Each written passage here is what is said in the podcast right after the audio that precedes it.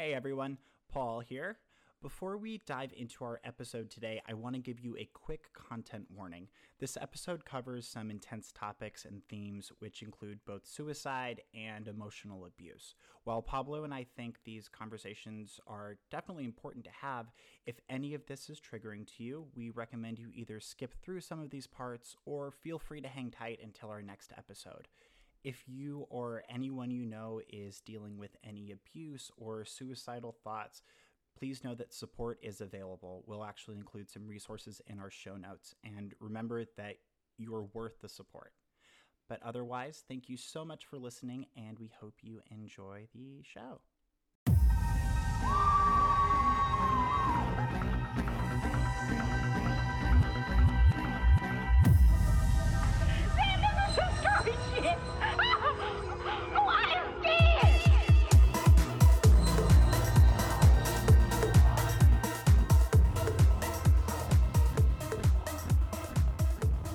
The super early 2010s, I had a boyfriend who I was madly in love with.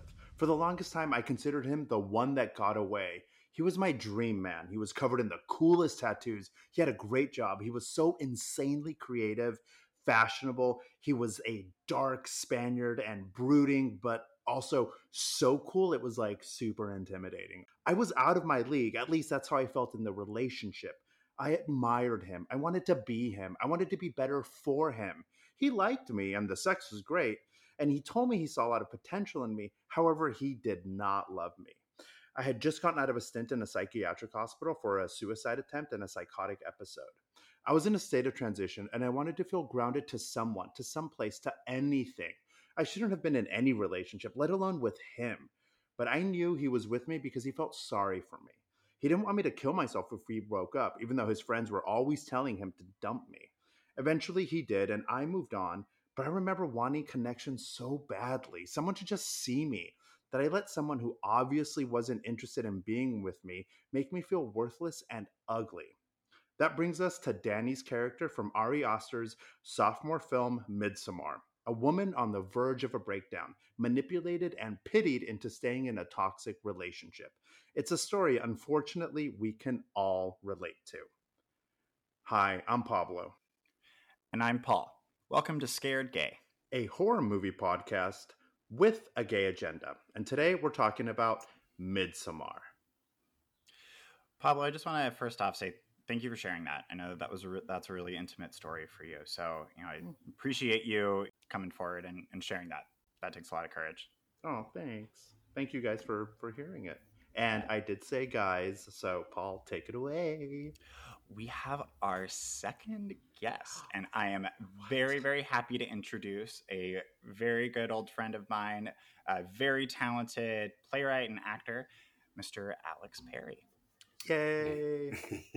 Thank you for having me, guys. I'm really excited. this is a real treat for me. One, because I get to hang out with you guys and Paul, but get to talk shit with about horror movies, which I love. Yes, we have a, a friendship that's founded on talking shit. Yeah, we did plenty of that. the way Alex and I know each other, we met. I, I was doing my undergrad in theater, and Alex was a playwright, but he was he was doing his graduate program in the creative writing department. Yeah, it's it's kind of funny because uh, when I started going to state, I you know I had this vision of of being in the theater and writing plays and putting them on, and you know it turns out it's the creative writing department. So we just sat in rooms talking about writing, writing about writing. You know, like it was just very uh, kind of boring. And I just started enrolling in theater courses and just doing what I could, and then met Paul along the way, and we got into many uh, many a shenanigan, and actually uh, started a theater company together. Actually, which was yeah. a lot of fun. What? Yeah, that we had a sh- um. Splain, splain. So my roommate at the time, uh, one Michael Sorella, and I uh, had taken a production of Edward Gant's Amazing Feats of Loneliness by the playwright Anthony Neilson to the New York Fringe Festival the year we graduated, and it was so successful that we decided to start a theater company and brought together a group of our friends who we all wanted to uh, be involved with the project. And Paul was our director of development. And uh, I remember Paul and I taking a trip to the bank and got our first business credit card. It had the, Yeah. the company's name was 99 Stock Productions, and it said 99 Stock Productions on the on the credit card. I was like, "Yeah, we made it." And then it went under two seasons later. Oh, but damn, that's awesome though. it was Yeah. a kick-ass two seasons, though. It was really good. We put on a lot of uh, so I like director of development. I I was working in fundraising my original life at post college because I was like the whole starving artist thing didn't appeal to me. So I was working in fundraising for higher ed. We eventually ended up getting a fiscal sponsorship versus our own 501c3.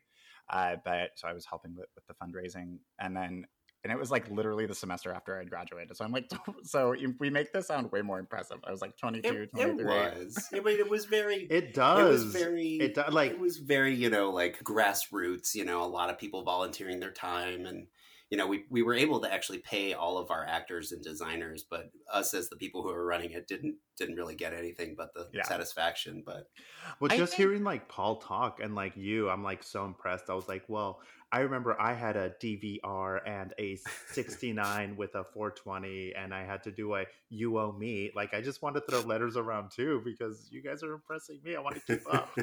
Oh, but, like, don't get me wrong. Like, this was like Alex and Michael really, really put the work in, heavy lifting, and this was like their baby. And like, it was, you know, all volunteer. They did a great job. I ended up having having to like step away because I got really involved in my career, like, maybe by the second season. But I still, yeah I think I perform. I performed in a couple of the. you did i was going to say you wore many hats because you performed in we did a, a, a series of short plays and paul uh, acted in you were in the bone tree weren't you Yes, I was yeah in which was a short play that i wrote which was a lot of I fun was- to see I was also in one of your other plays in college called Head Rush. Not surprised that you know you're here.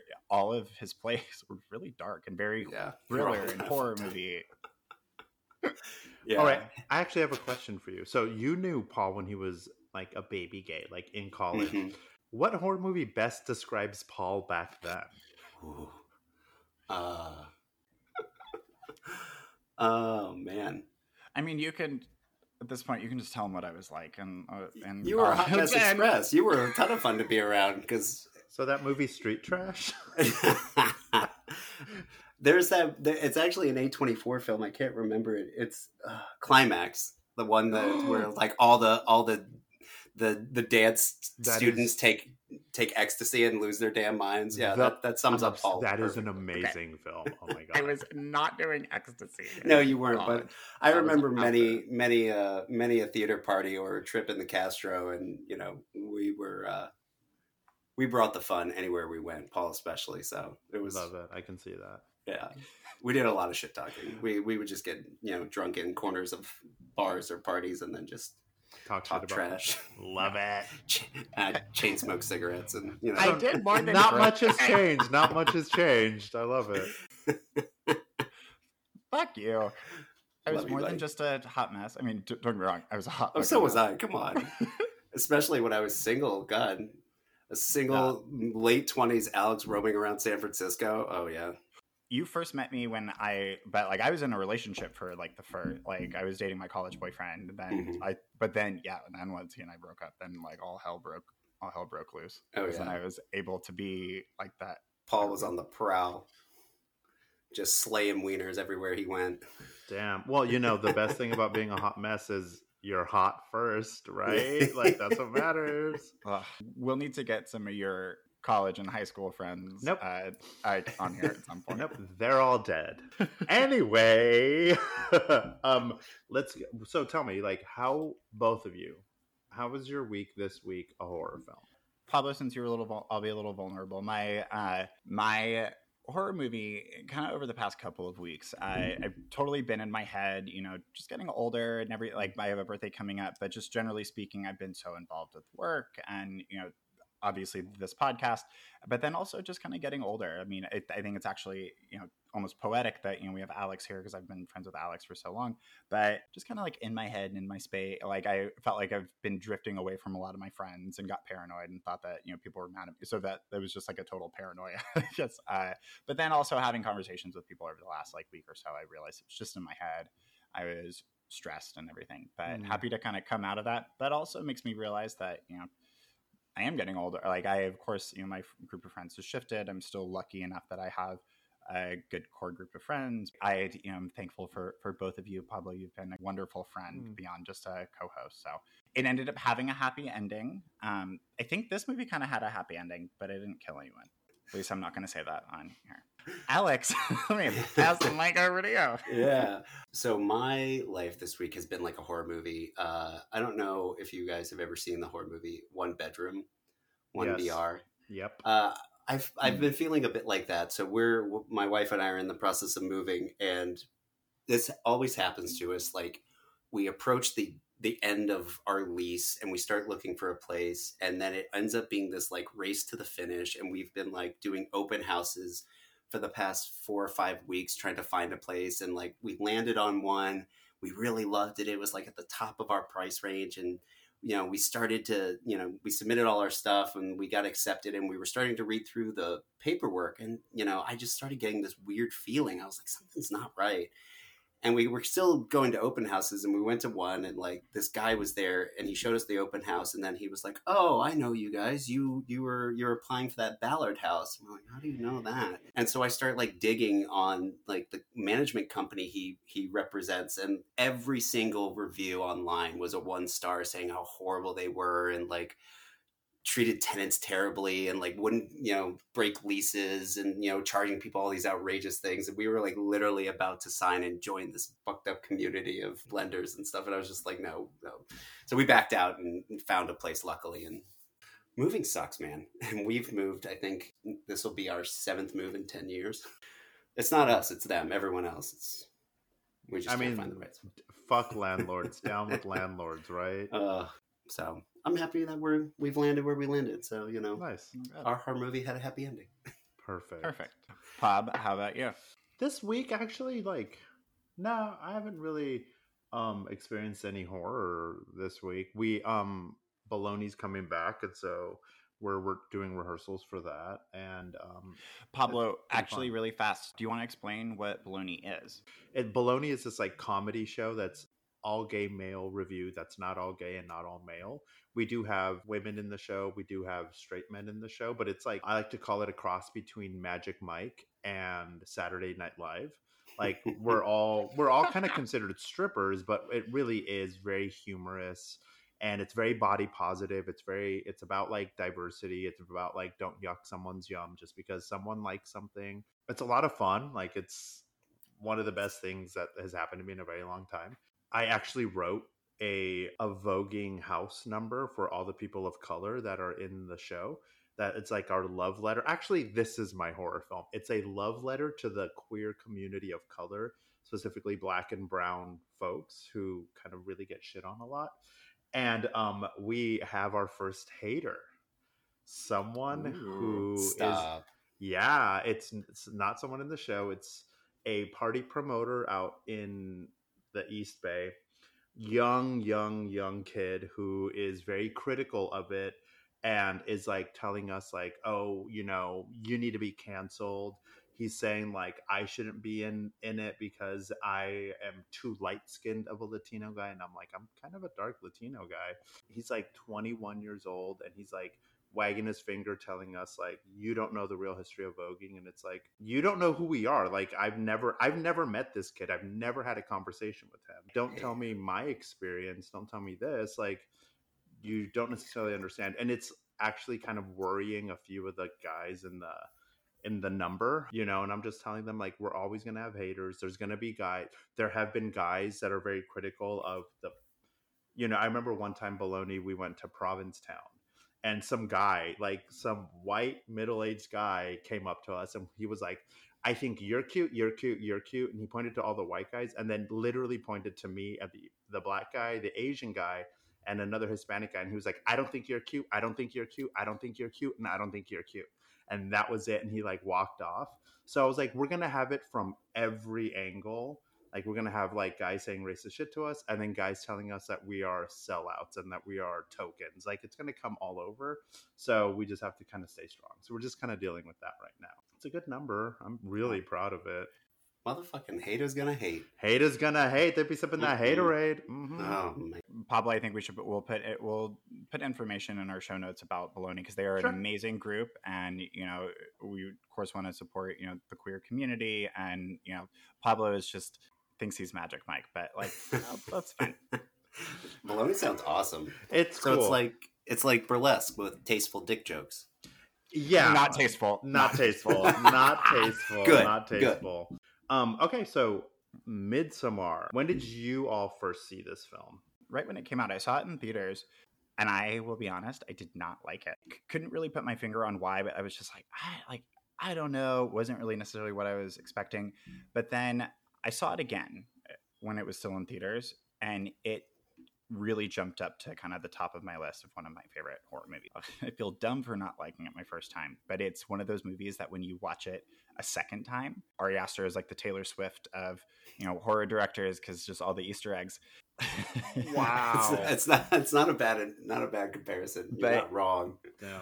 But I loved it. I think the reason I didn't like it the first time was I identified with Danny with her character a little bit too much, uh, close for comfort. But we'll you know chat about that later. Uh, I would have called him the Wes Anderson of horror films, but I'll take Taylor Swift. That's because that's because you're a male or, or straight male, exactly. straight adjacent. I've, I've got no good perspective. No, I'm kidding. Uh, I saw it in the theaters as well, right when it came out, and I effing loved it, man. So I went. I went with a friend who we both uh, we both we both enjoy the company of weed. So we took some massive rippers before we went to the show, and I was just in like awe of this film when I first saw it. Um, probably because I was just ripped out of my tree, but Oh god, it was it was it, like you know I I really enjoy films that have depth and layers, and this does. And there's you know visually speaking, you know this is a great horror movie to see while you're stoned because you know there's just so many things happening both contextually with the script and in the story, but also just within the the, the world of the the you know the movie that we're watching and I loved it. And it actually so I had not seen Hereditary, which is one of my all-time favorite films and I saw this. This was the first Ari Aster film I saw, and I immediately went home and watched Hereditary the next day. It was just like, oh, I'm absolutely in love with this man. He makes such good films. Um, I, I saw the first weekend it came out. I went with a group of friends and we watched it. And we it was divided. Half of us loved it. I loved it. The other half didn't like it. So we're not friends anymore because they they got shit taste. Um, oh, They shut fell off a cliff up. and died. They're fine. yeah, Shut up, I was you like, no, pretentious. now you're dumb. I, you know, I, I hit them in the head with a mallet. Um, no, uh, I thought it was great. I saw it at Alamo Drafthouse. I was drunk Mm. Nice. and I was like, look good, and it made me want to do mushrooms, and I didn't. Made me definitely never want to do mushrooms ever again. So let's go into this movie as far as the technical side of it. So produced by A24, but directed and written by Ari Aster. It came out in June, July 2019. Originally, this B-Reel or B-Reel executives came to came to Ari Aster after Hereditary and they wanted him to produce this Swedish slasher film. And he was like, I'm just not, I can't really put myself in that. But Modern Romance, a movie back in the day, is one of his favorite breakup movies. So what he did was he centered it around a he made it a breakup movie, a bad relationship, and then added horror elements. And I think that's one of the things that really makes this a brilliant film. Hereditary is similar in that it's a family drama Mhm. and then the, the horror element. So it's definitely his kind of his kind of mo.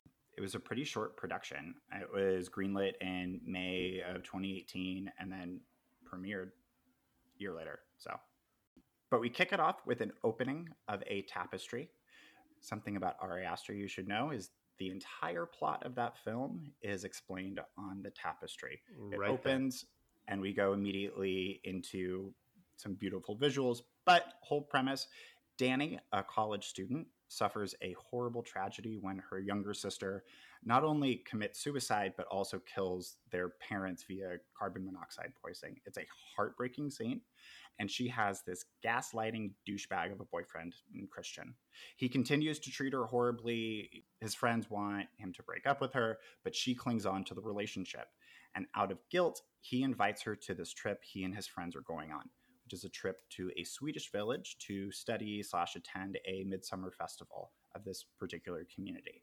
His friends are pissed, but friendly to Danny, particularly Pelle, who is grew up in that community. Christian originally wasn't going to tell her about, about this trip, but she finds out. He ends up inviting her, and she accepts. Upon arriving to the community, they meet two other outsiders named Connie and Simon. They're from the UK. They have a mushroom trip right when they get there, but initially fun and peaceful, things take a big turn when they witness a ritual suicide. Many events then happen that reveal a dark side to this community, which are interestingly mostly all draped in bright sunlight. But relationships deteriorate, people disappear, pies with hidden pubic hair are served. And Danny is crowned a May Queen, which puts her in a position to make a difficult yet cathartic decision in the end. Ooh, Excellent summary. yeah, Yeah. for real. I mean, Thank you. you know, the highlight of that pie.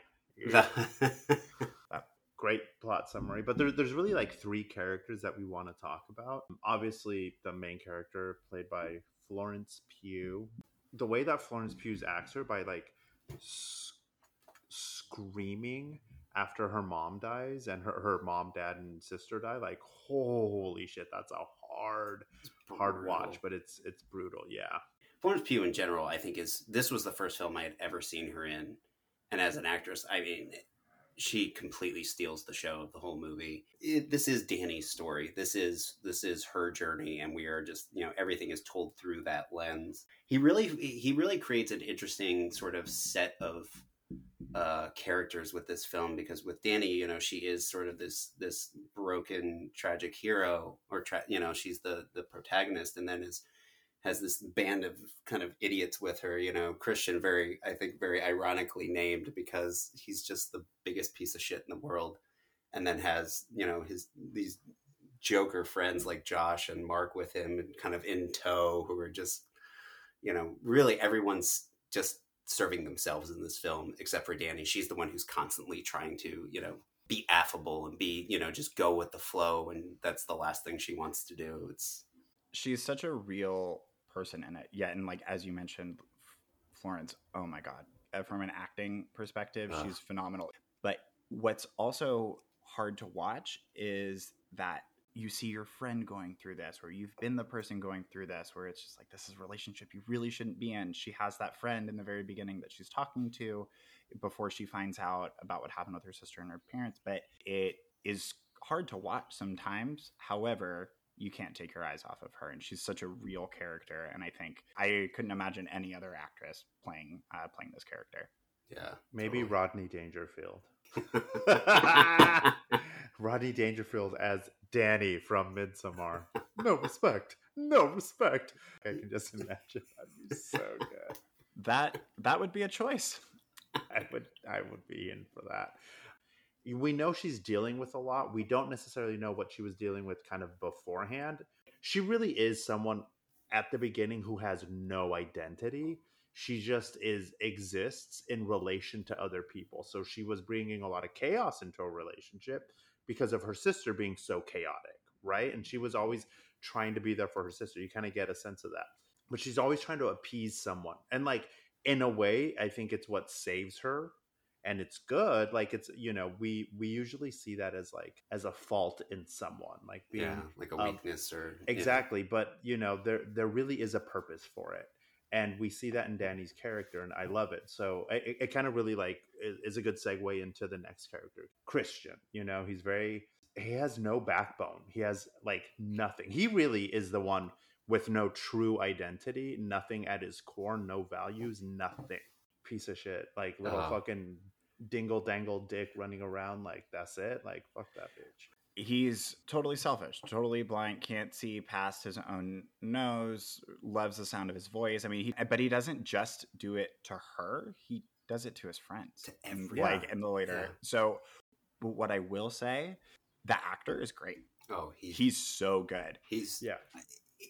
I, I think one of the biggest challenges as an actor is playing a piece of shit or playing a villain. You know, like if you can do that well, if you can make the audience hate you, you've done your job. And he is so detestable. He's just so slimy. You know, he's Yeah. constantly contradicting himself. He's constantly either gaslighting or turning, you know, he, he- he's a turncoat. Like every step of the way, he betrays Danny, he betrays Josh. You know, he's constantly just throwing people under the bus or just doing something for his own benefit. You know, I've dated one of those, I think everyone has. but he has some striking blue eyes. He is a very cute guy. but I'll we'll, Yeah.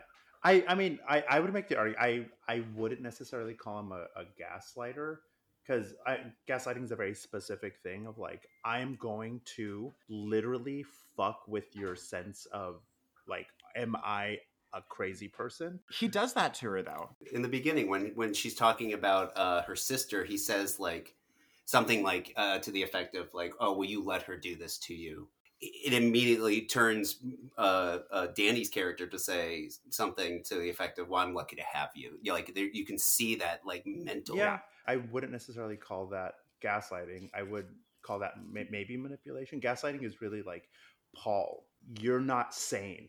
Like there's something deeply psychologically wrong with you when there's actually nothing wrong with you. But you can say that without explicitly saying that. Like you don't have to whisper the you don't have to give that exact Yes. sentence. Like what effectively what he his actions and the way that he's treating her and you know like Alex said, you know like you're letting you're letting this affect you and then but he also does it later. He does it multiple times Yeah. and there's a part when It's- she's in person it's, su- it's he's subtle apolog- she apologizes immensely for stuff she doesn't need to apologize No. for and For sure.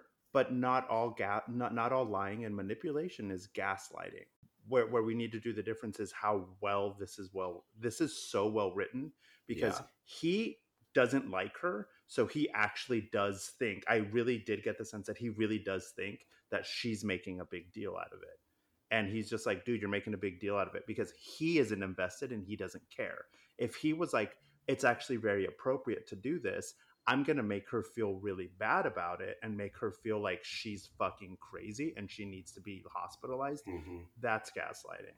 Ga- ga- ga- gaslighting has a very, very, very distinct purpose of making someone feel that their reality is so wrong that there is something deeply wrong with how they process psychologically everything. Mhm. So him just not caring and being like, "No, it's all in your head," because he literally thinks it's in her head is not necessarily gaslighting. No, but he's he's providing her a false narrative because when he's like, It "This is doesn't all in your head," you're letting yourself. gaslighting is the motivation of the person, not the effect on the person that it's done to. I used to be a therapist. This was what we used to actually. this is going to turn into a different episode Yeah, no, no, Totally no, fair, no, no, totally and, fair. and like, and like the the it also needs to be kind of t- talked about because not every we all have every single one of us have has both gaslit, Mhm. but also made someone feel less than in a way that isn't gaslighting them Yeah. and gaslighting has a very insidious thing and a very um like purposeful uh outcome that is it's looking for this outcome on purpose. And so that is an easier villain. You know Mhm. that is very much perfect gaslighter the joker. He is great at like whoa this isn't real like what the fuck is going on? Um and that is a villain that's done in one way where it's like their motivations of villainy and cruelty are out there he doesn't have the motivations of cruelty because we all know someone like this where you're like he's a dick but he's not like he, he harmful. avoids. He like, Exactly. he's constantly avoiding guilt you know like even when they talk about her the trip to sweden she says i didn't know about this. You already bought a ticket. He well i mentioned it. We talked about this. I said i was interested in going yes you know? Exactly. It this movie is also about how emotions play a role in how we process everything because this movie really is about grief and trauma and so their m- emotional motivation is going to play a big role in how their characters are developed and how their characters are expressed you know like we're we're not going to talk about him but i believe it, it's mark the the one Mhm. who's like always he, he literally has a very flat emotion and he's very analytical and that's it Yeah. to the point where it gets him killed it's really disrespectful It's That's very- Josh. Josh, sorry, Josh. Mark, the like party guy, his emotions are very surface. It's very like just in the moment. There's not a lot of depth to it. And that Mhm. gets him killed because he has no understanding of how to no under, no empathy, no understanding of how to relate that something is kind of important to people. So I I think their emotional experiences are a big part of their characters, and that's where you that's why for me I'm like it's kind of important to know the distinctions of gaslighting, what it really Yeah. is, what it isn't, and all that. Well, you just pointed out something really cool about the writing is that the way Ari Aster set up these these characters and sort of their archetypes, it is essentially what gets them killed. Josh's, you know, quest for knowledge and this, you know, his PhD and his thesis, you know, that gets him killed. Mark, he's he's the jester. He's this, you know, he's the fool. and those are the archetypes that the sacrifice requires so Yeah. there's and you hear in the like mark absolutely is the fool and when you first get in there they're playing a game skin the, Skin the fool. what did they do they skin they skin Yep. the fool but uh, we can just all agree you know he's manip- or christian's manipulative Oh, he's a piece of shit of a human being. Yeah. the hardest part for me was seeing that scene switch when she's like you know she's upset with him and he's she ends up eventually apologizing and Mhm. you know it's hard for me to watch because i saw myself do that you know Mhm. at one point in my life and it's very like it's also shot brilliantly because in the beginning there the camera is filming her through the mirror and they're looking Yeah. at each other through the mirror like you can tell like they're they're having this conversation but they're in two different two different planes you know and i think that's such a such a great metaphor for their entire relationship There's so much shots on reflection here. Mhm. Like they're actually not handling each other emotionally. They are reflecting what they think the other person wants to see. There's there's a a huge disconnect and instead of really connecting person to person, they're like connecting avatar to avatar, you know? And I Yeah. love that. I thought that was great. yeah well christian's also a really weak character to be honest he should have broken up with her a long time ago i mean Yeah. I'm not providing him any sympathy whatsoever. But you know, in that first scene, his friends are telling him, "Dude, break up with her." Granted, they're assholes, and they but they do slip out a line of being like, "Look at that girl, you can get her pregnant." foreshadowing a little a whole bunch of foreshadowing throughout this movie. But what I'm saying is, he is then met with like again, I'm not providing him sympathy, but then he is kind of fucked because she's totally alone now. He's the only person, and there is something to be said for you know he's fucked. But at the same time, he should have been nicer to her Yeah. earlier. He was a good well, I, person. I mean, it's it's it's it's a greater thing for her to let her go, right? But he's so selfish that he's like, "What if I regret it later?" You're literally toying with this woman's emotions, and like, Yeah. I'm gonna call him Chidi because from fucking The Good Place, like Chidi was like, "Do you think there's some part of Chidi like is able to Who? reflect Chidi, Chidi. from The Good Josh. Place?" Josh. oh, okay, Yeah, okay. Thank Yeah. you, Josh. Thank you. He he's able to reflect onto him like this is a masochistic thing. Like, why are you doing this? But he has no emotional bearing, and anytime she's around, he's like, "Ah, ah, ah, ah, ah." whereas the other guy's like, fuck it, like you know, like let her go, like all these things. I found this movie so awesome, and it I think it is very telling that Chidi is an anthropologist. That's his like background and like what he wants. She's in the psychology department. I, I have a question which uh, might clear up some things for me. Are we led to believe that all three of those chuckleheads are in the anthropology department getting their PhDs?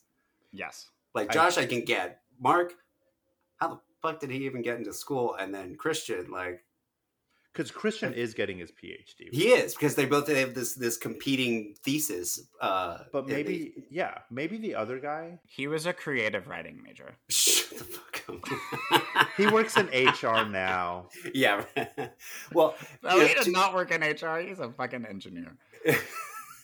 so to Yeah. something you mentioned which actually i i, I kind of want to hear your guys perspective because in that opening scene where they're all sitting around in the diner or restaurant or whatever and they're talking about breaking up with her the way they're talking about it it felt like a very somewhat new relationship just like just break up with her man like who the fuck cares just break up with her and like later when we're in uh the village in the community and they get asked how long they've been together four fucking years Four years. like I think right? that speaks volumes to to how he viewed the relationship and how she viewed the relationship. Yeah. You know, it's Well, and I think his friends are kind of justified to be like, dude, what the fuck, I'm done with you complaining about this. Like, it, granted, it's right before the events had happened. Like, Yeah. honestly, yeah, he should have broken up with her. Oh, Like, yeah. he should have broken up with Yeah. her. If and and I'm sure his friends. We've all, well, yes, a lot of us have been in you know Danny's shoes. We've all been. We've Christian. also been that friend where you're like, I am so fucking done. yeah, I'm coming to you as a friend. Your person sucks. Yeah. Well, I mean, we we've also been Christian, right? Where we're like, we feel bad to say no to someone.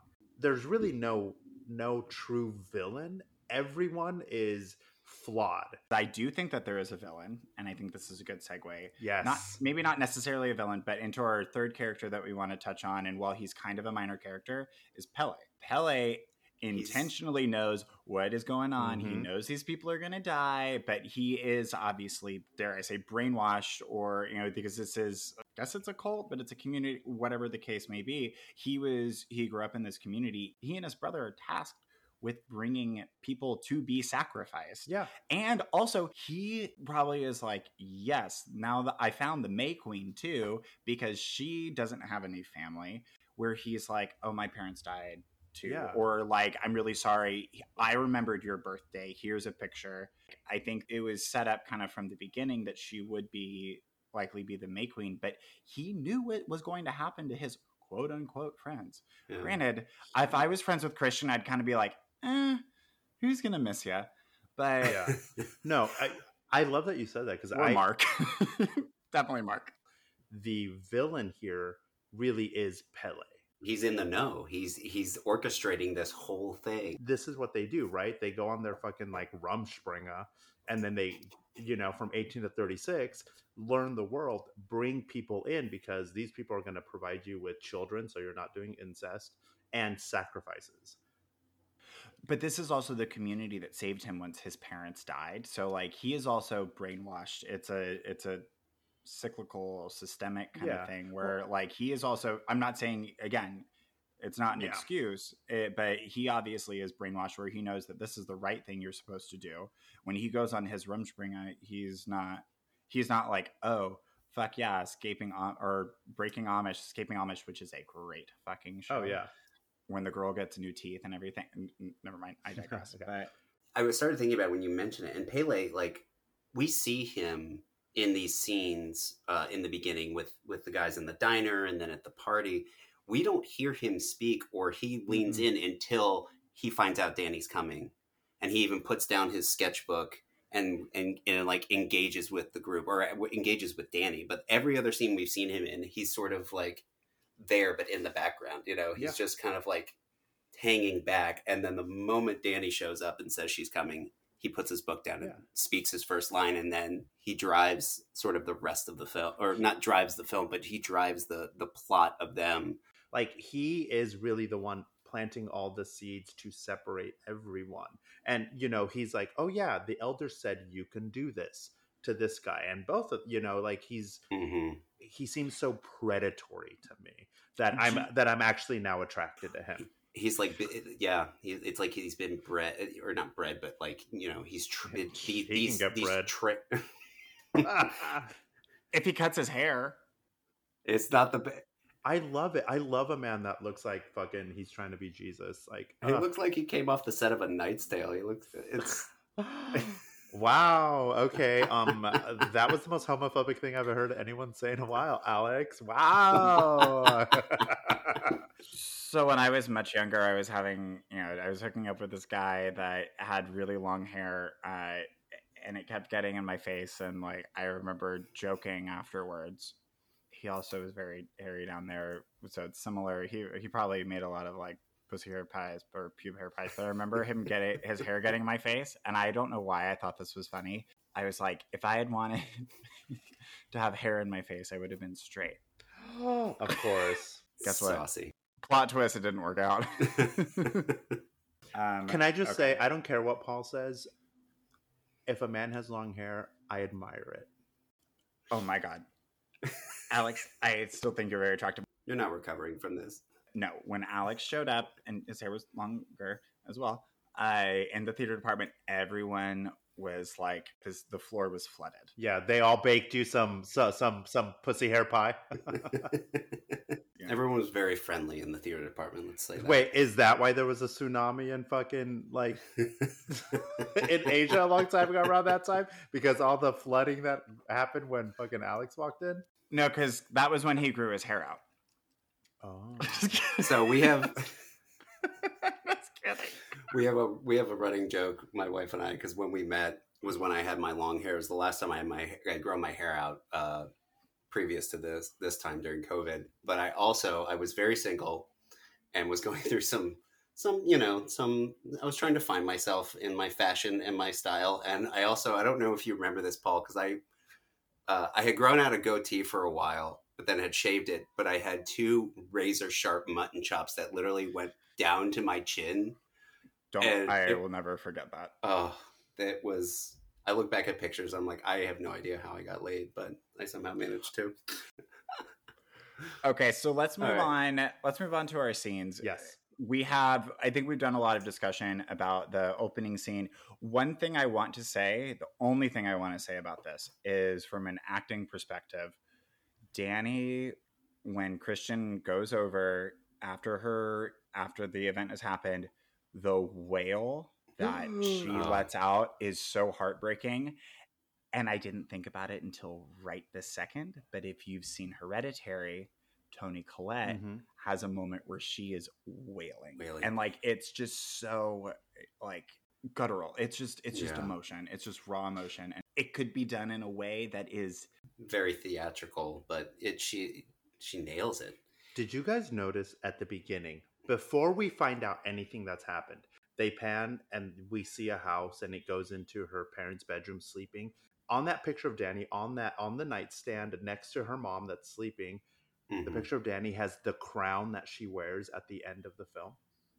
No, Yeah. I didn't see that. Ah, Yep. see, this is why I say Ari Aster is the Wes Anderson of of horror movies, or taylor swift or T or T Swift. He, I mean, he provides such richness into the worlds he creates that like you have to look at details like that all the time. I love that in film where where, where you're literally watching everything because they it's Yeah. so thought out. Like I don't do shit thought out. Are you fucking kidding me? The world's most reactive person. I don't think shit out. so when I see someone that does it, I'm like, damn, bitch, fuck yeah, like do this. and then it was you know filmed obviously within a year but i don't like how much time did he spend on this you know like it was He had actually been in a film festival in Sweden, and as he was flying back, is when he wrote the entire script. Stop. I Like on the plane. No, I'm lying, but like that would be cool. you fucking chick. Yeah, he's like it. It took him the same amount of time it took Beyonce to write "Bootylicious." i mean both equal both equal Masterpieces. Yeah. I will say one thing about his writing, and you can see a trend with it, is like he writes very strong women characters, like both Toni Collette's character and and Florence's character, and writes these very sort of like hollowed, weak men.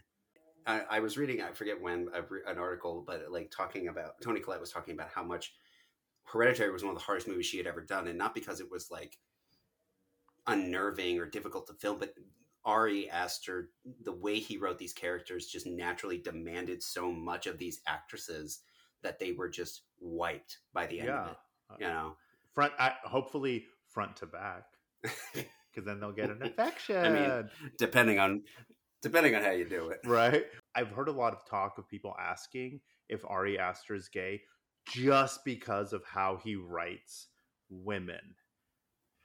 I'd be more interested to know his relationship with his mother and his Mhm. relationship with his father and see kind of the relationship dynamics that he saw growing up. I could see that maybe influencing it more Mm. than it just being, well, yes, gay men, we have a tendency to, you know, closer to our mother. so, you know, having a little bit more, you know, writing that. But at the end of the day, we are still men. But if you have exposure into seeing like how your mom, how your mother was treated, how your father treated her, that is the example of what a relationship looks like. If if that makes sense. Yeah, and you know, with Hereditary and with this one, it really is like this woman is going through something very emotional, and the men tend to be very attached, detached from the woman's emotion and experience. And so yeah, like I, I I wonder if that's that's something that he saw. Next, we go into okay, her, the event has happened with her family, and then she discovers that he's getting ready to go on this trip. He's like, "Oh, but it, I totally told I told you. I, I told said you I was about that." interested. That's such a bro thing to do. No offense, Alex, but you have long No, you have long hair, so I don't think you're a bro. He's a total bro hole. Like every one of them, they're like they're the worst type of dudes out there, and it. I kept commenting in my notes when I was watching it, like every fucking time. Like even oh, like when Mark, he's like standing in this beautiful, open, amazing field in in the Swedish wilderness, just vaping, being like, you know, looking around. They're all just chuds. Such a prick. I part of me wants to be that girl from TikTok that's like, Christian, I apologize for not being your mother. Because they're all such pieces of shit. Oh my God. So she gets in. So she gets invited. She has a moment with with Pele where he, you know, does. You know, he's like, I know, I've I've heard about what's going on because she's taking a break from school. She agrees to go. She's at a party. She kind of ha- starts to get anxiety, and she goes into the bathroom. And then it's the bathroom on the plane. and So good. like, Brilliant. breaking down, and uh, it's just brilliant. It's that it's that silent cry. That's like when you're so grieved that you just like you cry and no sound comes out. a lot of people that describe both grief and depression talk about a warped sense of time. And one minute they'll be here, then they kind of feel like they're there. And so the fact that he cut through this way, I was like, what a way to be like, you know, Mm-hmm. the suffering that she's going through is way more than what she's saying. Like, it's actually really affecting her sense of reality. That is like, I love that. I thought that was so telling and beautiful. that's the last scene we really have before they reach Sweden. And if you you kind of watch the film up to that point, all of the scenes are shot in somewhat sort of darker lighting. Like it's Mhm. either nighttime or it's low lit. And then when they finally arrive in Sweden, for the rest, it's like two hours left of the film. Everything is in broad daylight. It's this like this complete switch. Not to keep bringing it back to Hereditary, but it's such a juxtaposition to his his his previous film, which was almost all at nighttime or all in dark. It was very low lit. To have a horror film pretty much be in broad daylight the entire time. so they get there and of course you know when you're in college and the first thing you're gonna do when it's when you're nice and in the wilderness is they start doing mushrooms like they haven't even unpacked and they're like all right who's ready to who's ready to do this Where the fuck did they park the car? They just like literally left it in the middle of a field. well also i want to know like this community also has a pharmacy full of different type of psychedelic drugs that are in many different forms Mhm. eh, like Well, because we Interesting. Let, let's let's count them because they have they have mushrooms uh, during the the the the the May Queen ceremony. They have like this dandelion tea. Then they have uh, a smoked inhalant that he gets the Yes. Christian gets wafted with. Then there's some it's like weird viagra this yeah. Then there's like crushed up something that they blow in his face and he shits his pants and collapses and you know like they have just a cornucopia of uppers, downers, laughers, screamers. The, the the the one that they put in his face, I heard the name of it. It's actually just like a ground up leaf, and it's, those are poppers pablo those are just poppers no no no no no. It's it's it's it's a it, it, it's so dumb. It's an actual drug, and you, you just like grind up the leaf and then blow it in people's face, and they're just like paralyzed for like two days. like in Batman and like in Batman and Robin, where Poison Ivy has that stuff that she blows in people's faces. Do you, you know? I don't remember, but whoa! Oh my god, Uma Thurman should have been in this film then. Yeah. and Arnold Schwarzenegger. That would have been a choice. He he would he should he should Arnold Schwarzenegger should have played Maja. So anyway, so they go on, they shroom. She has a bad trip. She sees herself like the uh, grass is kind of growing out of her hand, which I think is also I think foreshadowing again that Oh, for sure. she's coming. She's coming here. Yeah. I'm happy. thing is- I'm happy she found the harga.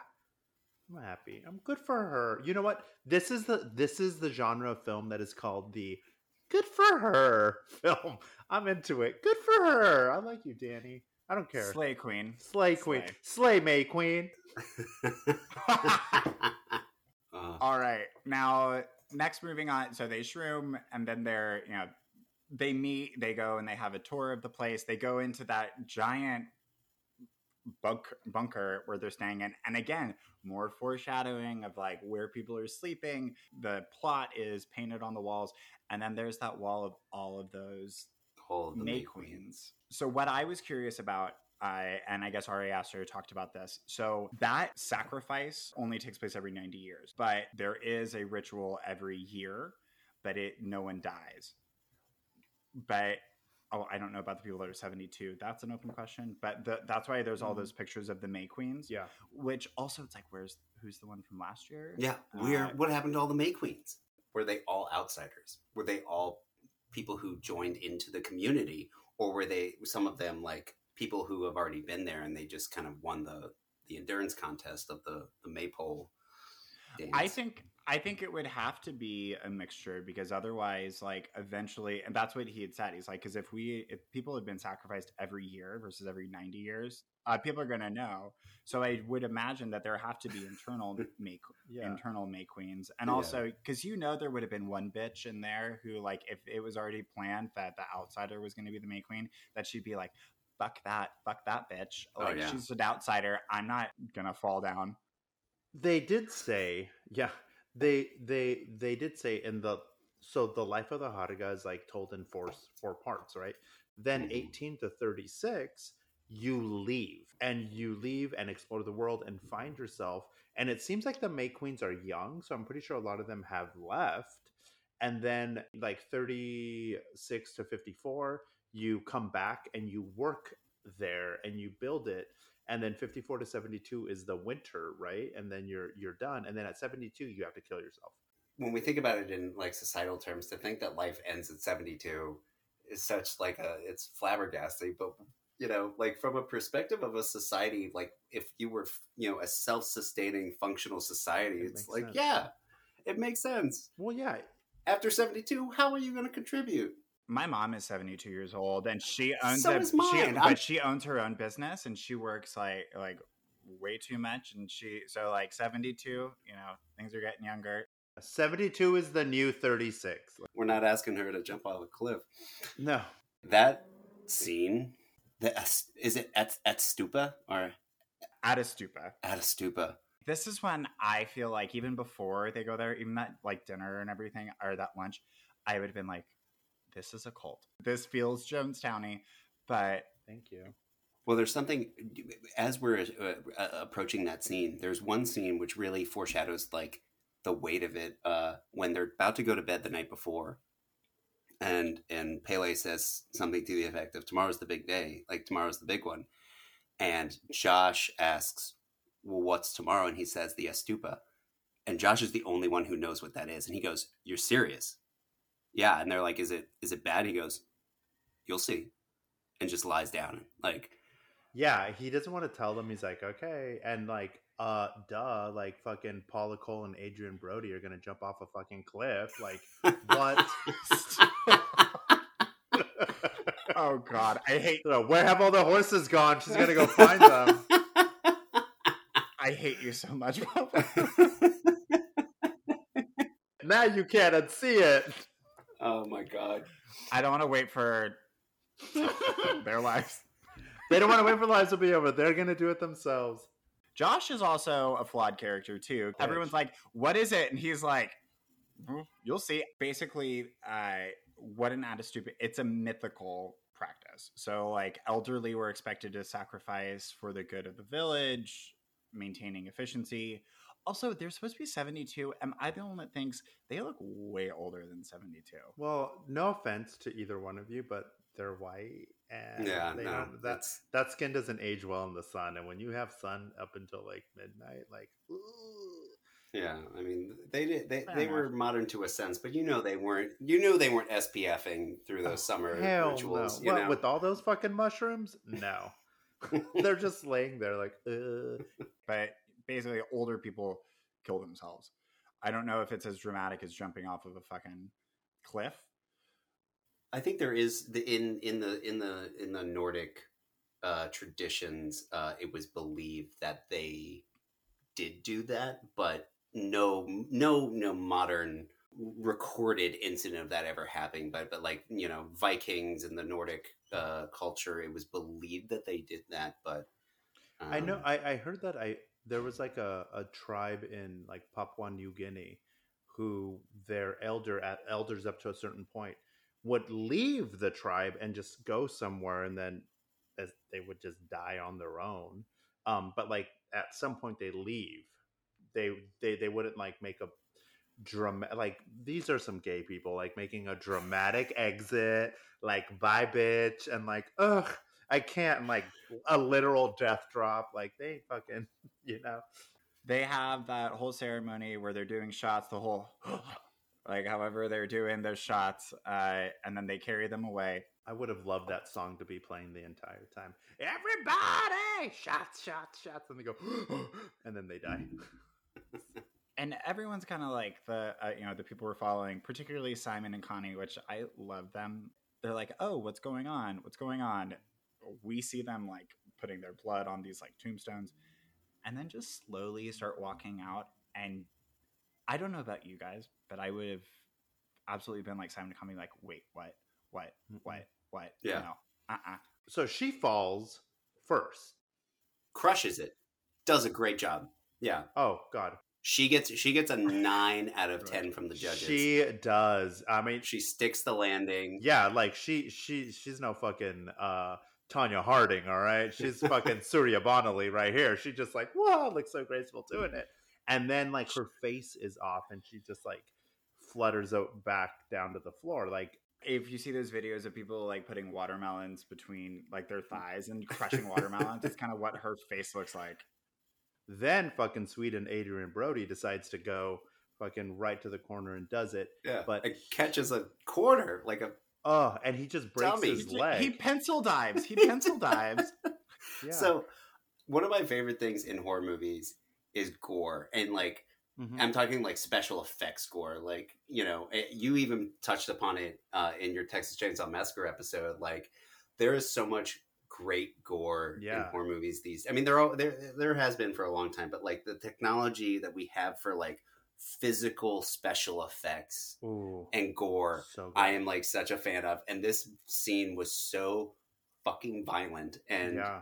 brutal to see. Like when the camera pans over his shattered legs, oh. just twitching like a little baby bird. And Literally, this scene is so good. When I have sex with my partner, I play this scene on loop for an hour.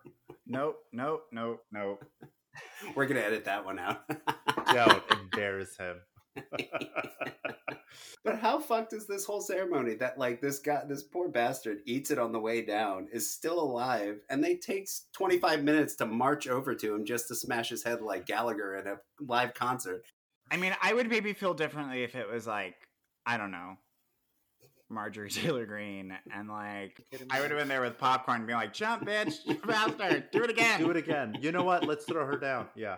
They're waiting with the mallet. Obviously, people have not completely died before, but people are like, "Yes, I want to do it. I want to do it. I want to do it." I wonder who those people like. Are they his children?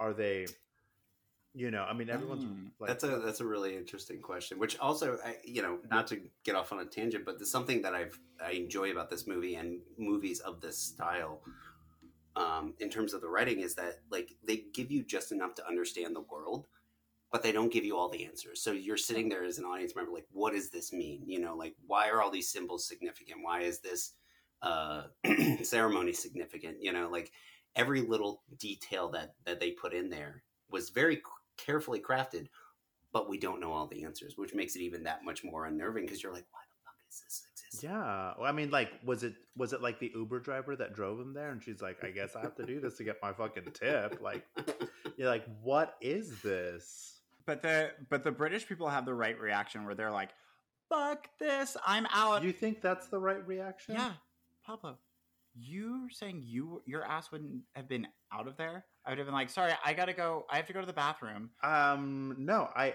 I, I, I would actually say they're the problem that they're doing is they're viewing it from their their lens of their culture, and they talk about like they themselves met on like this commune. They talk about doing all these things, but the reality of the matter is when it comes to communities that live like this, they cannot actually respect the community and be like, this is how they do things. The woman tells them, this is a great honor for us. Like, I may not do it for myself. I may not choose to do this. And I, I could be like, you know what? I will respect you instead of making a scene because once you make it a scene, you, it's very ethnocentric, right? It's very about your culture as being the right one. I, I would step out and be like, That's what I'm saying. Because I would be too scared. I'm not saying I'm going to throw a scene. I'm just saying internally, I'd be like, I'm out. I'm out. I'm out. I'd be too scared to, to make a scene. I would be out. But Danny, I think, is the one that had the best, where she's like, oh, and like you know, I I, I felt this scene was about her confronting death because she just had to deal with it, and she was never given an opportunity to mourn properly to do anything because her you know her boyfriend and his friends are like they just like shut it down right away so now she has to confront it so she had the best of like oh shit and she just kind of goes down and shuts her eyes like and christian tells her we put our old people in homes that's probably super monstrous to them you know Yeah. Yeah, but Christian's also an asshole. And spoiler alert, they end up getting murdered by the rest of this fucking cult. For sure but like they don't know that at this time that that's going to happen you know? Like ev- everyone does its own things like i i will say like one of the reasons why people were very adamant like the spaniards were very adamant of like murdering and converting the aztec and the mayans stuff like that because they did practice ritual sacrifice you know? It was their way of thinking like we are one with god we are doing all these things. So then when we come back and we say we want to get more in touch with traditional beliefs and the earth and communities, you can't necessarily pick and choose and be like, you're doing it wrong when you're confronted by one of them who's doing it a specific way. I'm not going to say I'm going to like tell them that they're doing it wrong. I'm just saying I'm out. No, no, no, yeah. But the the British couple were doing that. They they were very like, this is fucking crazy. You guys are fucking crazy. Yeah. They were very disrespectful culturally. Okay, so yes, maybe maybe disrespectful objectively, but at the same time, I think that they had they, we we see different types of human responses. And they have what I think would not be a not normal res- like I think that it's fair for people to be freaked out by this Yeah. and and leave. So like while they're yes, I, like it, it you know can uh, is objectively disrespectful. Also in that moment, you will be so freaked out if you see someone jump off a cliff. You're not necessarily calm enough to be able to think that. They have, I feel like, what is a very natural response, and and they want to get out of there. Yes, their tactic may have been, you know, disrespectful to that community. However, I think that they're having a very normal human response. No, I- whereas like. Christian being like so straight faced about it, being like, Meh.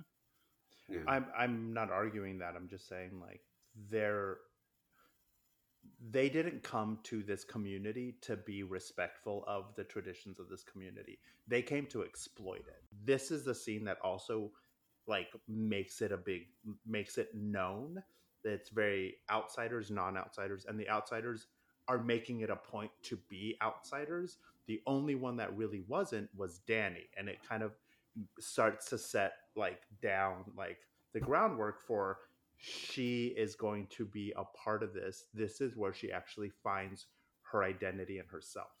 I 100% agree with that. Yeah, that's a great point.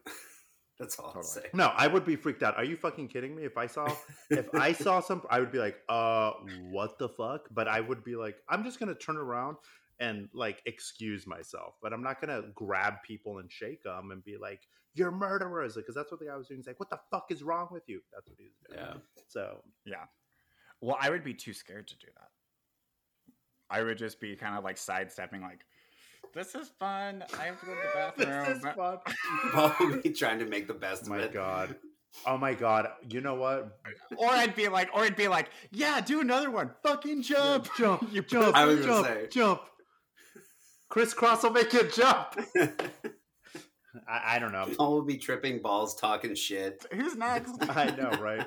For real. Or I'd just be like, I don't know what to do. Let's fuck them. yes. So while Connie and Simon are trying to leave, uh, we you see a lot of like a lot of shit starts happening very quickly. So our favorite boyfriend Christian decides that he's going to do his thesis on the Harga, which pisses Chidi from the Good Place off. So the whole entire time that we're there, like Chidi from the Good Place is trying to fucking look at the book. The, that weird like Bible that they have. He finally gets permission to go see it, and he's like asking about it and looking about it and like figuring out like so, how does it get written? What is this? And we find out that this community has an oracle. And the oracle is a deliberate product of inbreeding. Which they point out, and they're like, we allow this. Yeah, eh, which is. But not specifically, because he asks about inbreeding, and they say, oh, it has to be approved by the elders.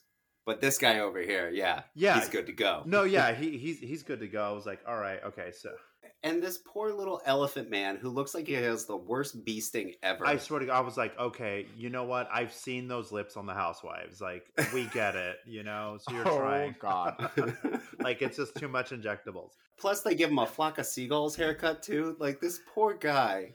I know, and I ran so far the, away and... once I saw that haircut. the whole, this whole little fucking town of I don't know. I'm gonna call this town Roseville no, you're not going to do that. So Swedish Roseville is like so. Why Roseville? what? Because you you keep shitting on the desk. Sweet Swedish Rosebud. No, but I'm not from. I'm not from Roseville. Whatever. You went to school right. At, wait, no, Folsom. I didn't go to school in Folsom either. Where'd you go to school? Rocklin. I went to high school in El Dorado Hills. Okay, Swedish El Dorado Hills decide they all know they all know well, that, that, that, like what's going to happen like they're all in on this like come on this is so probably you're being so disrespectful to their culture this is very ethno uh ethnophobic of you. Ethnocentric. To who eldorado hills ethnocentric. Or? no to, to this to this culture. Oh i'm sorry let as as a person of color in the united states i want to apologize to all northern european ancestry people right now and say i'm sorry for white race racism. God, is does that make you feel better, Paul? Do you feel better now? Do you feel better? No, because I don't, no no I don't think you're being racist. I just think you're not being respectful to their culture of suicide and sex and incest. It's like Alabama. God, Gaslight. It sounds like he's talking about my growing up in my parents' house. no. okay. Okay. No. So with the Oracle, the Oracle is also known for or supposed to be drawing in you know parts of this incomplete like uh, biblical manuscript effectively for for that community. And they intentionally say like because you know this is ever evolving so we always have an inbred person that's going to be doing this because they have clear sight. But when they introduced this earlier josh asks if he can take a picture of it and they're like hell no. So we get the only night scene where josh sneaks out he goes to take a picture Mark had been lured away by you know some some some Scandinavian floozy or Norwegian floozy. God, and then Norwegian floozies. Josh Josh is in there taking pictures, and then Mark walks in, who we think is Mark, but it's actually not Mark. It's someone wearing Mark's skin.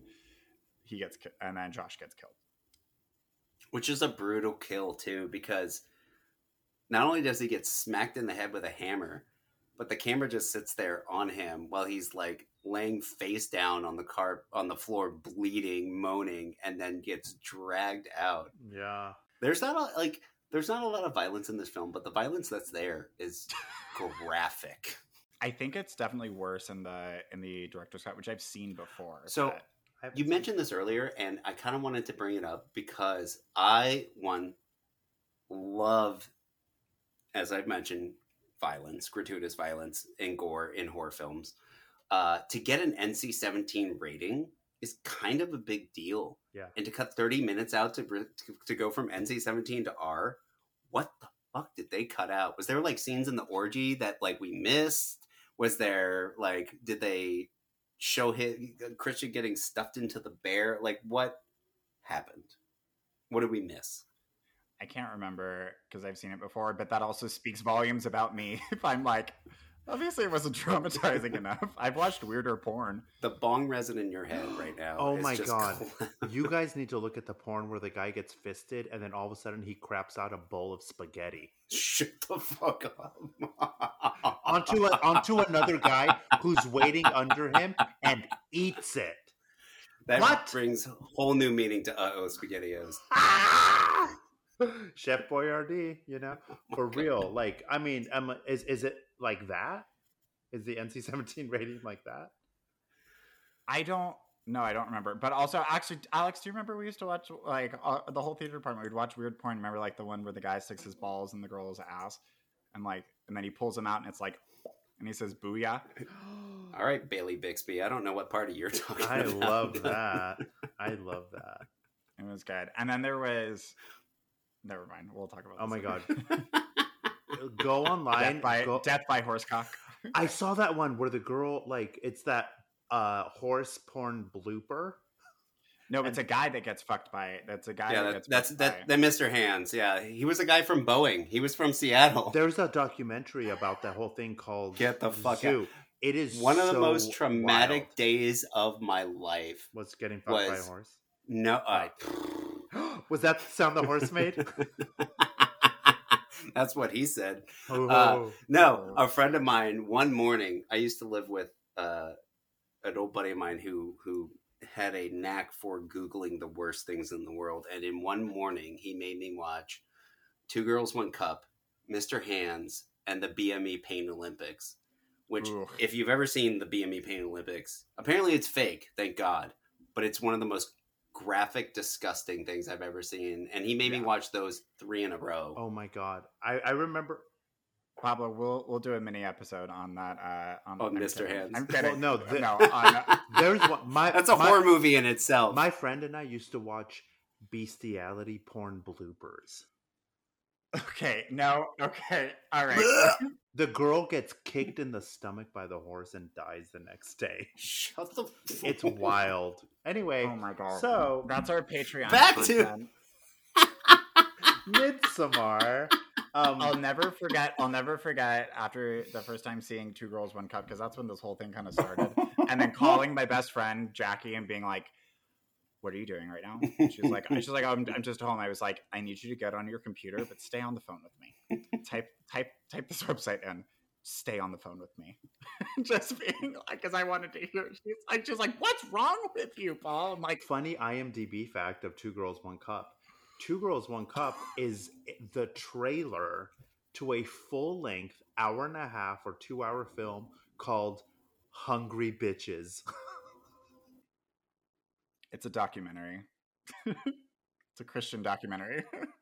About world hunger. exactly. That's the movie that led to diners, drive-ins, and discos or whatever. It was the prequel to Eat, Pray, Love. Thank you.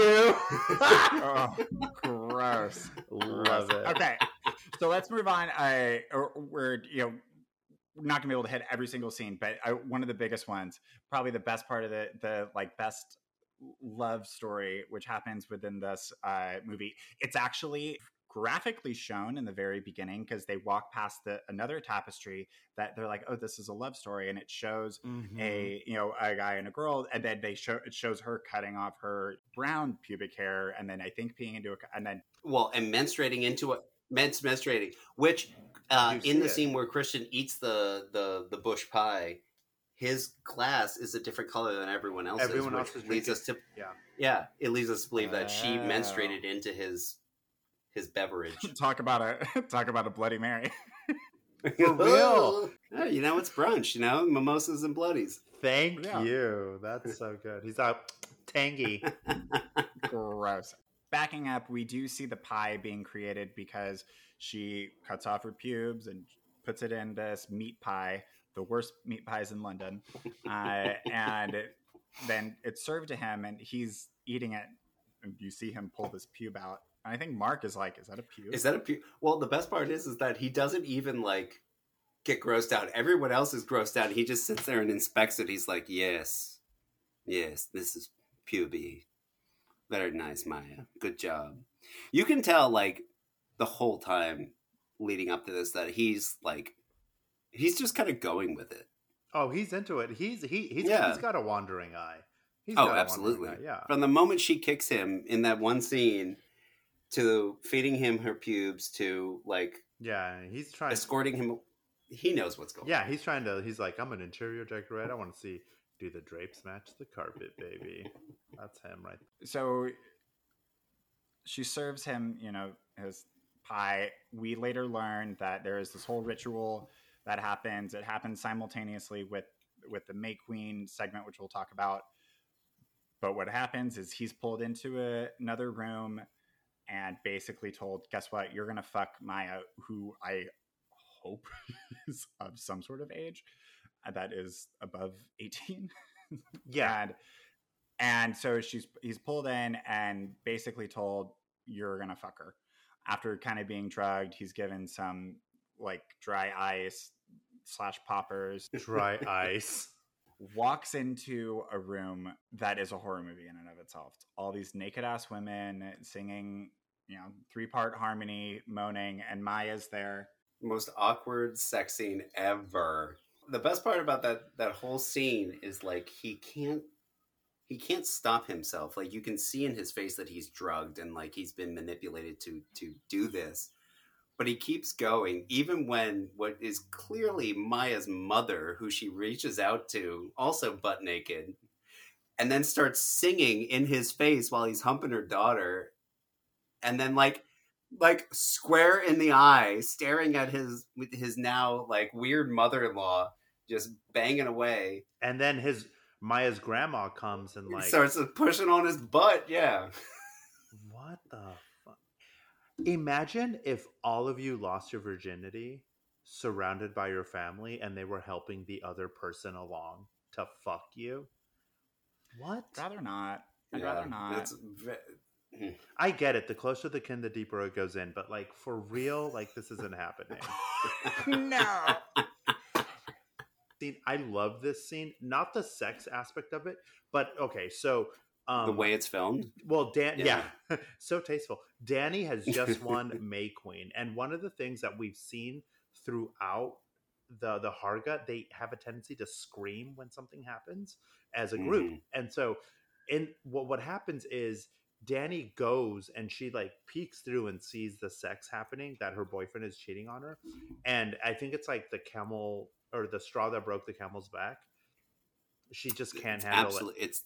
She, it's the visible betrayal that she finally sees where she you know everything i feel like you're absolutely right up leading up to that point she suspect she even says uh at the beginning. in it it well there the, the, the scene uh, with the meat pie at the at the dinner table because they ask about connie and, and simon and the guy chimes in and says oh i saw them like you know oh he drove to the train station and Mhm. she followed and blah blah blah and she says i would i could see like I could he, see i can't believe that. he left her. I could see you doing that. Yeah. like, and this is the moment where she, all her suspicions and all her her her gut instinct comes to fruition and she sees him fucking that chick and she just lo- Loses breaks down. She just loses it. Everything. It's the culmination of everything that she's experienced Mhm. everything that like the abandonment of society right? The abandonment of the world. She's all alone. She runs all the women surround her and they l- literally feel her pain with her they express something that she has never experienced which is empathy it's the first time she's she has people supporting her Yeah, I, I actually thought it was a beautiful scene. It's a very touching scene. Now she has this community of people. She just won May Queen, you know, so she has proof that she's pretty. No, I'm just kidding. But she just won May Queen. This community of people not only just embracing her and celebrating her, but when she experiences something and feels pain, they feel it along with her, which is what they did when that man fell and didn't die exactly they were yeah expressing his pain and feeling it as their own because they're a they're connected they're a community yeah and that is when ev she is a hundred percent in I think I think so. Well, I you know I, I'll disagree on that. Just I don't think she's hundred percent in, but I think she's she's been convinced that that Hmm. these that these are her people. You know, because she does have a moment towards the end when which we'll get to where Yeah. there is some you can see some hesitation Yeah.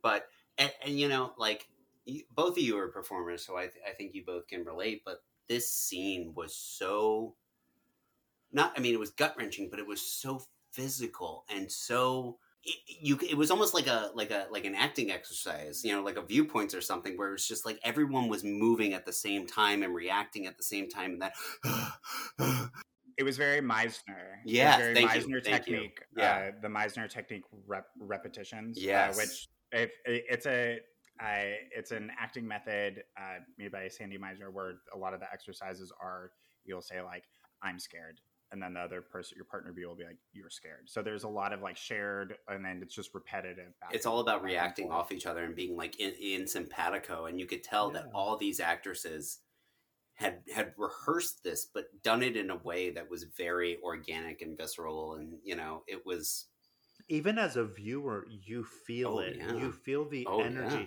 You may not feel her pain, but you feel the intensity of the energy, That- and you could go into it. breath and Yeah, it's so well done. But like, imagine having gone through what she has gone through, and then these people, they're not judging you, and they're not making it about themselves, but they're experiencing it with you. They have put themselves to be there with you.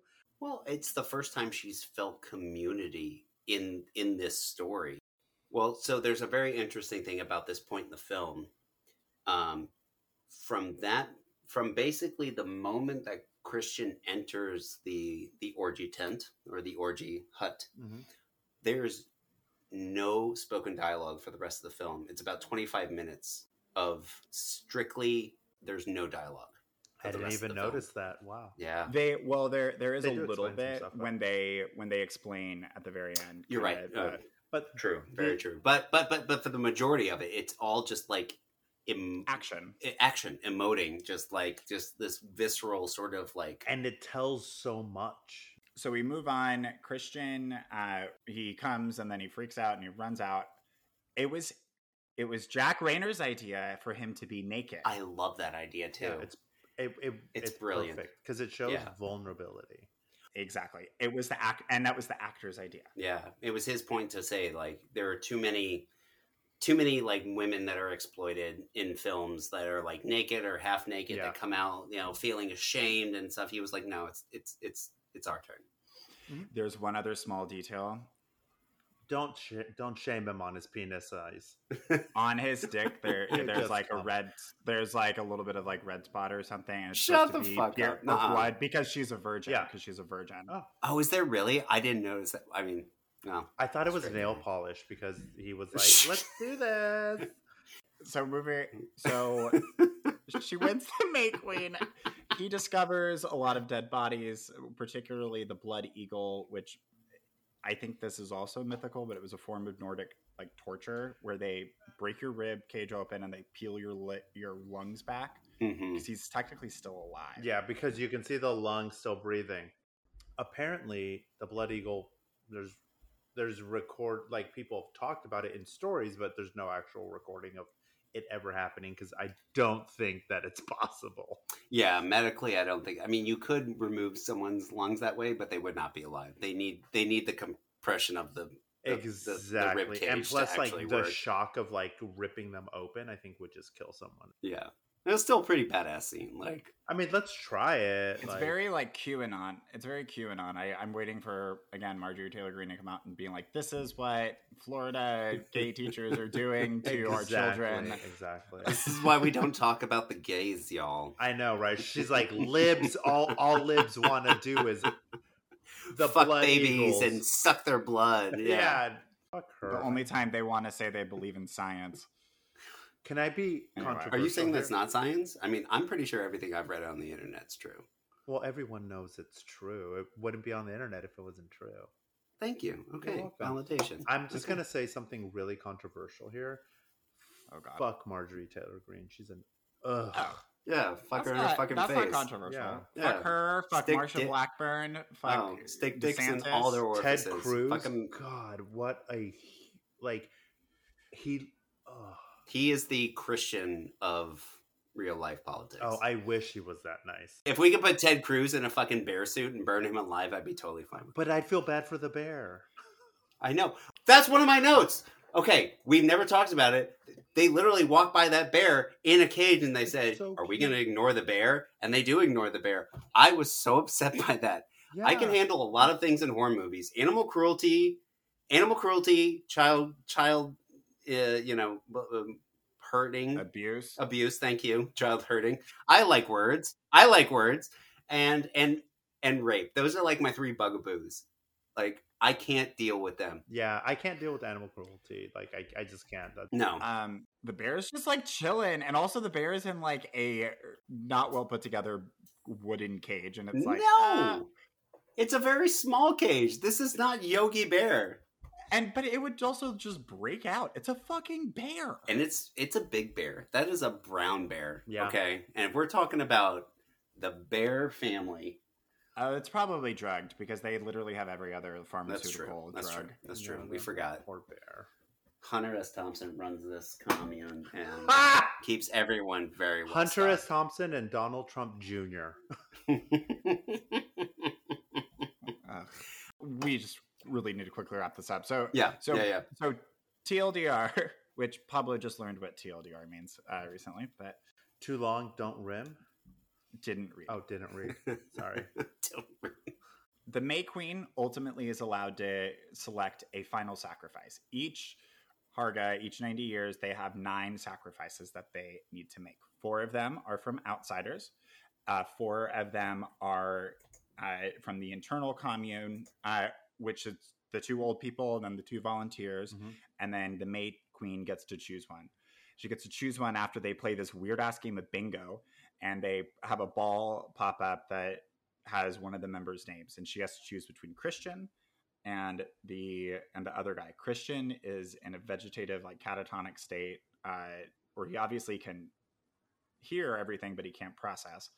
And they're like, "You need to choose one, and she clearly chooses Christian. Christian." With Christian, she's seriously like, I'm leaving everything that I've known. Like I am now. You're you're right. She was convinced, but this is when she's I'm 100% in. I'm mm-hmm. a Harga now.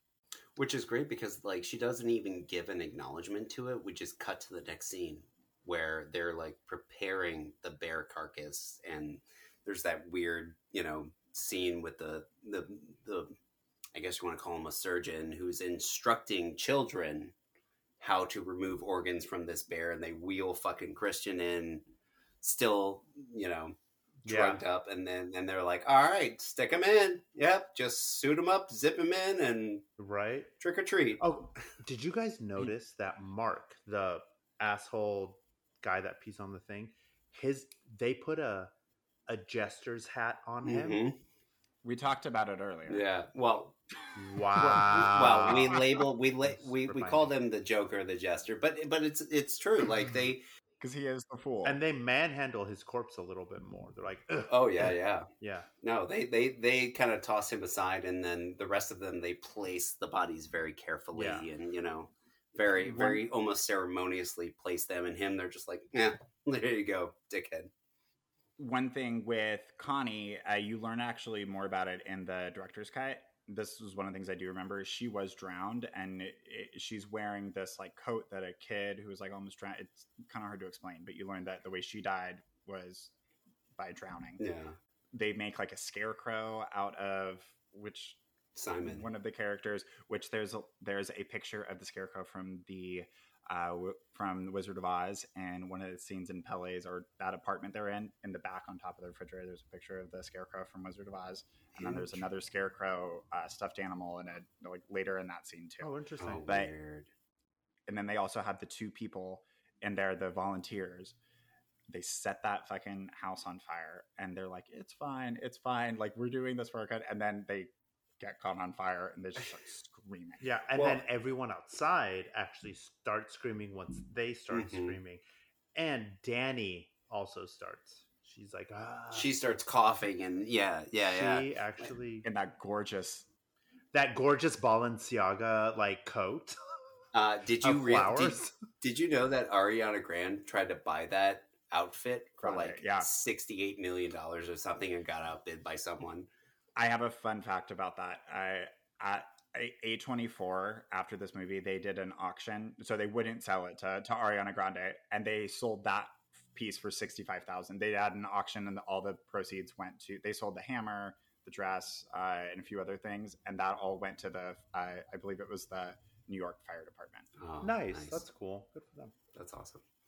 Yeah. So, well, th- I guess we've reached that moment, but that that end scene where she's like, everyone's convulsing and screaming, and she's coughing and like losing it, and she looks up and has that like ghastly look on her face, and then we cut away one more moment and come back, and it's just that smile. smile. It's Cathartic. it's the perfect. Well, it- oh. is, is isn't that what fire represents? New beginnings, like it yeah, extinguishes destruct, and destruction and then new beginnings Yeah. and Speaking Ah. of speaking of fire, another fun fact. Are you going to talk about Maja's crotch again? No, but I ah. can. I can. But what I was going to say was that in the very beginning, when she's calling her parents and she's leaving the leaving a voicemail to be like, "Hey, I'm worried about you know, sister. I don't know if you guys are fighting." The answering machine says you reached the ardors. That is the Latin word for fire. Ooh. Ari Aster thought about booking everything. That's what I'm talking about. The man has got layers like an onion. that's all she wrote. Um, I feel like I've gone on a journey. Damn. Well, that that that's it. All right. So now let's go, um, Alex. Yes. What's your anal, sis? My anal cis. Well, I think this is a brilliant film. Um, there's so many layers to it. Like I wouldn't say it's it is a horror film, but it's not a horror film. It's a it's a epic breakup story with horror elements, but the layers that Ari Aster lays into it, and I I, I, I told Paul this. One of the things I love about Ari Aster is the the mythology, the, like the the you know the depth that he puts into the stories he's created. And granted, he's only made two films, but they are two films with so much depth and so much like thought that goes into not only the character development but the the the story and how he evolves you know the worlds that he creates it's captivating and the fact that there's some epic brutality in this film just fucking smashed faces and Ugh. you know people being put in bear suits you know eh, the, the the two films he's created they always start off with a great tragedy and then ramp up from there and when you see that tragedy you say how can it get worse than this and every time he ups the ante which i think is you know makes a brilliant horror film Paul? Similarly to what you know, Alex said, it- I wouldn't call this a scary movie. I would call this a disturbing Mhm. movie, and I definitely would say, you know, yes, it is a horror movie, has horror elements, uh, but it is ultimately it's centered around that relationship. But that relate like relationships like that that are so toxic, that's a horror movie in and of itself. Like I, you know, when I went through one, it was one of the darkest like times of my life, and you know, it's it, it, interestingly enough, this is such a dark time, and there's so many dark things that are happening. Most of it happens in the sunlight. Granted, Yeah. the really dark stuff happens in the beginning, and it, but it's just so well crafted. There's so many throwbacks. There's so many. On a second watch, you have these giveaways, but also one of the things that we actually didn't mention. There's a lot of little flashes Mhm. of of the sister with the gas mask on and like Yeah. there's a part where it's, she's even like in the trees and it it is a movie that you are happy for the character at the very end but also her life has technically it's gone off the rails yes she's found her community but like i don't want to see a sequel for this film but i want to know what what happens next for her pablo you Um, so I have like a, a positive and a negative in my analysis. Aside from the fact that I think this movie is brilliant, well written, well shot. Everything about this film is amazing and beautiful, and I love Ari Aster. One of the things that I think is really wonderful about this film is the way that it tackles with the um, psychological and emotional experiences of people. I really do like that. I love that no one in this film is like evil per se as a villain, except maybe Pelle, but Pelle doesn't come off that way at all. Like he's actually Mhm.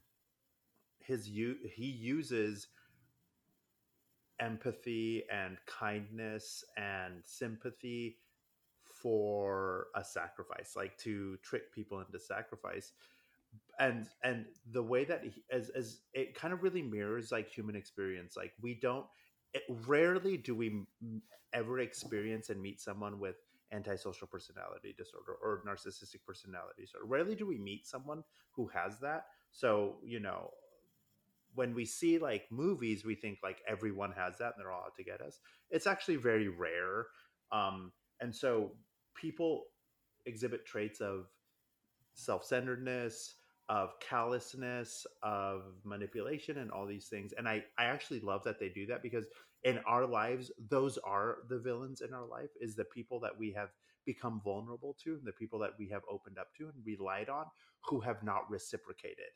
And it's been very painful for us and it's been a painful experience and they have been bad but that doesn't necessarily mean they are terrible or bad people. Um there are bad people in the world but like i love that there that there is nuance with the characters and the experiences. Where i do have an issue is not the film but i am a fan of um folk horror. I think it's wonderful. I think it's great. I would like to see more folk horror that isn't like northern european in like uh subject. Like you Yeah. know they're not the like you know celtic people and scandinavian people and vikings aren't the only ones that also have a relationship Yeah. to the earth yeah. and a relationship to one another. I would love to see a little bit more. Like i there is one folk horror out there that people have cited as a really good one that is thai. Um I, either thai or filipino and i've heard wonderful things about it. I don't know the name. I will find it.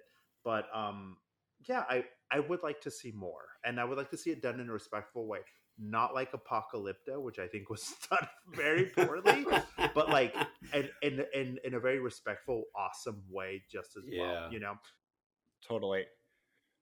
There is a great documentary. I think it's on Amazon Prime. It's Woodlands Dark and Days Bewitched is what it's called, and it base it's a full documentary. It's super long and it's all about folk horror. It talks about, um, and, but now thinking about it, yeah, most of them are you know Northern European, are, yeah. like and number of countries. it really is. that's it. Yeah. because like could you consider like Cannibal Holocaust like a folk no horror film? no. Like no mean, i i Because it's yeah. go, oh, go- please go ahead. Oh no, yeah. I, I- I was gonna say part of the reason that I don't is um, folk horror typically is about like looking at the traditions of your culture in the past and like how it relates Mhm. to you know um, pagan and um, non-Christian belief systems. And Yeah. Cannibal Holocaust, I think the horror that comes with that is not those belief systems.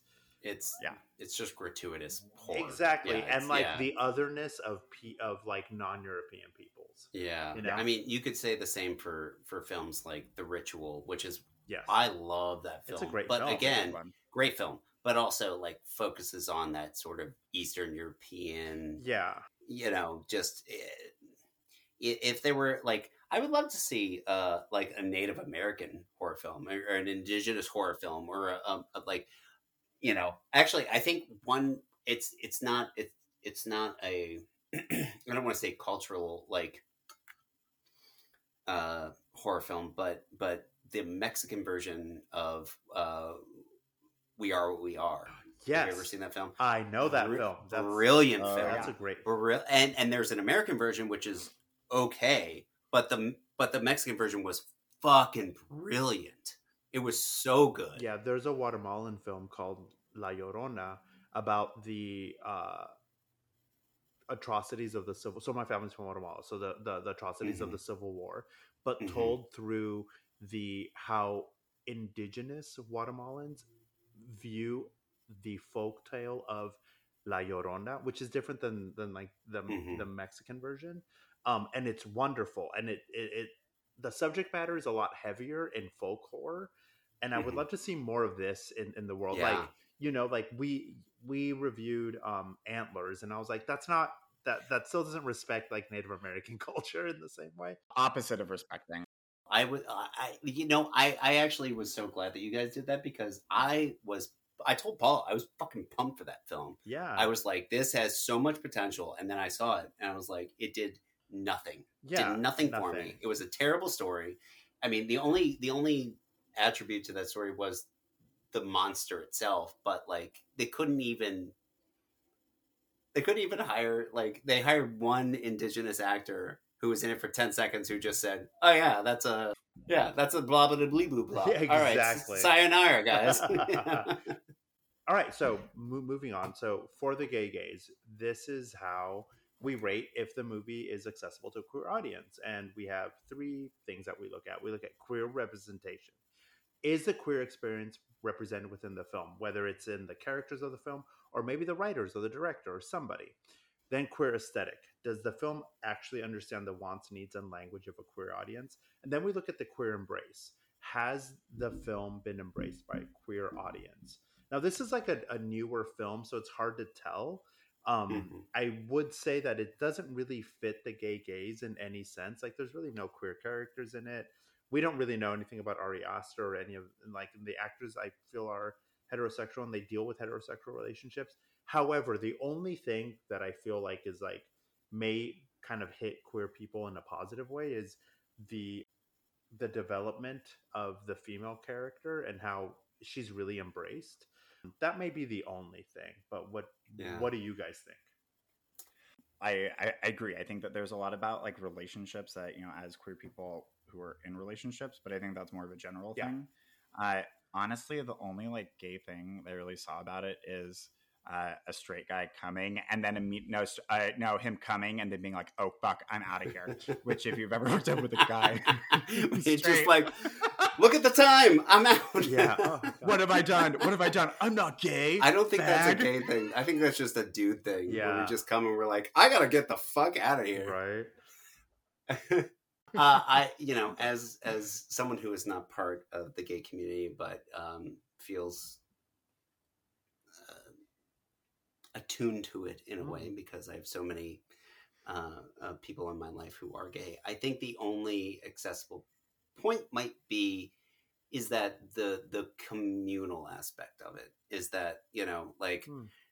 the, the gay community as someone who is not part of it but has been accepted into it with friends and just you know like living in san francisco like the the the the acceptance of this community you know like the, i think the gay community is a very accepting community Yeah.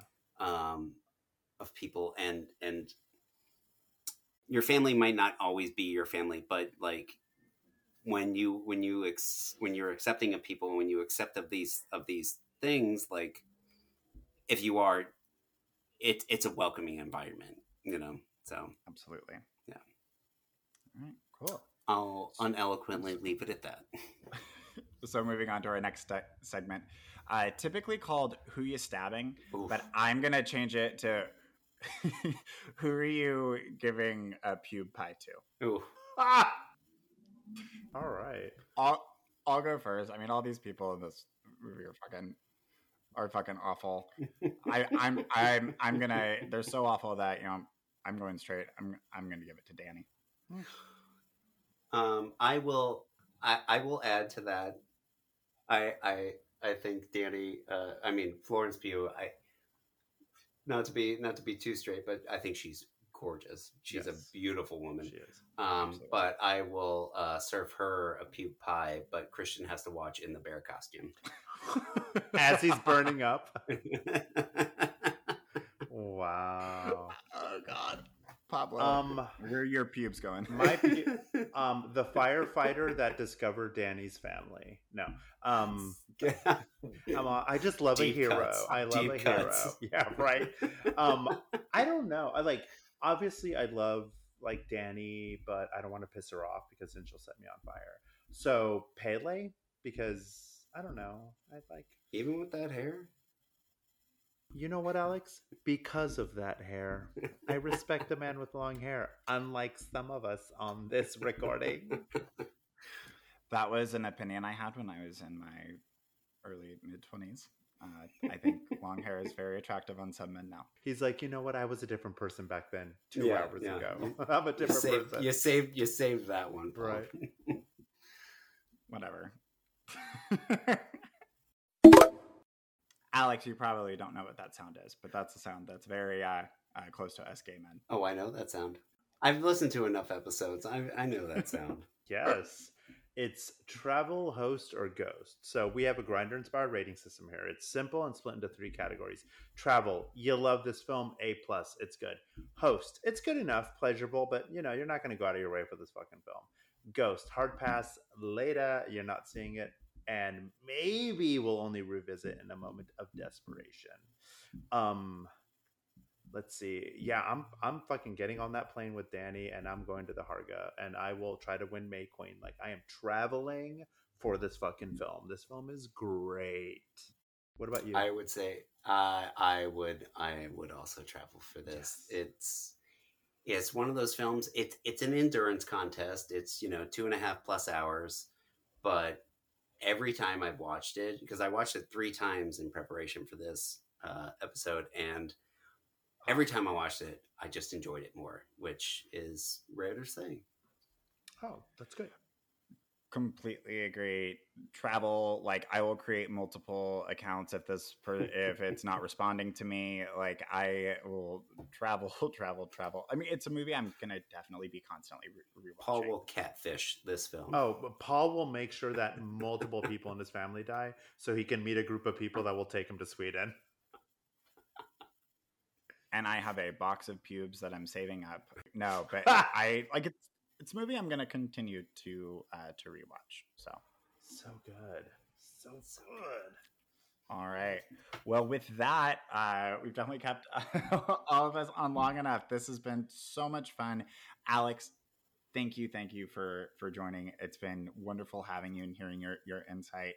If uh, people want to follow you, I don't know if you're wor- working on anything right now. If people want to follow you, Uh, I'm I'm I'm not, but I, the only thing I'm working on is uh, you know, uh, bringing life into this world. My wife is pregnant, which is you know a very cool thing. Our first is expecting in in August.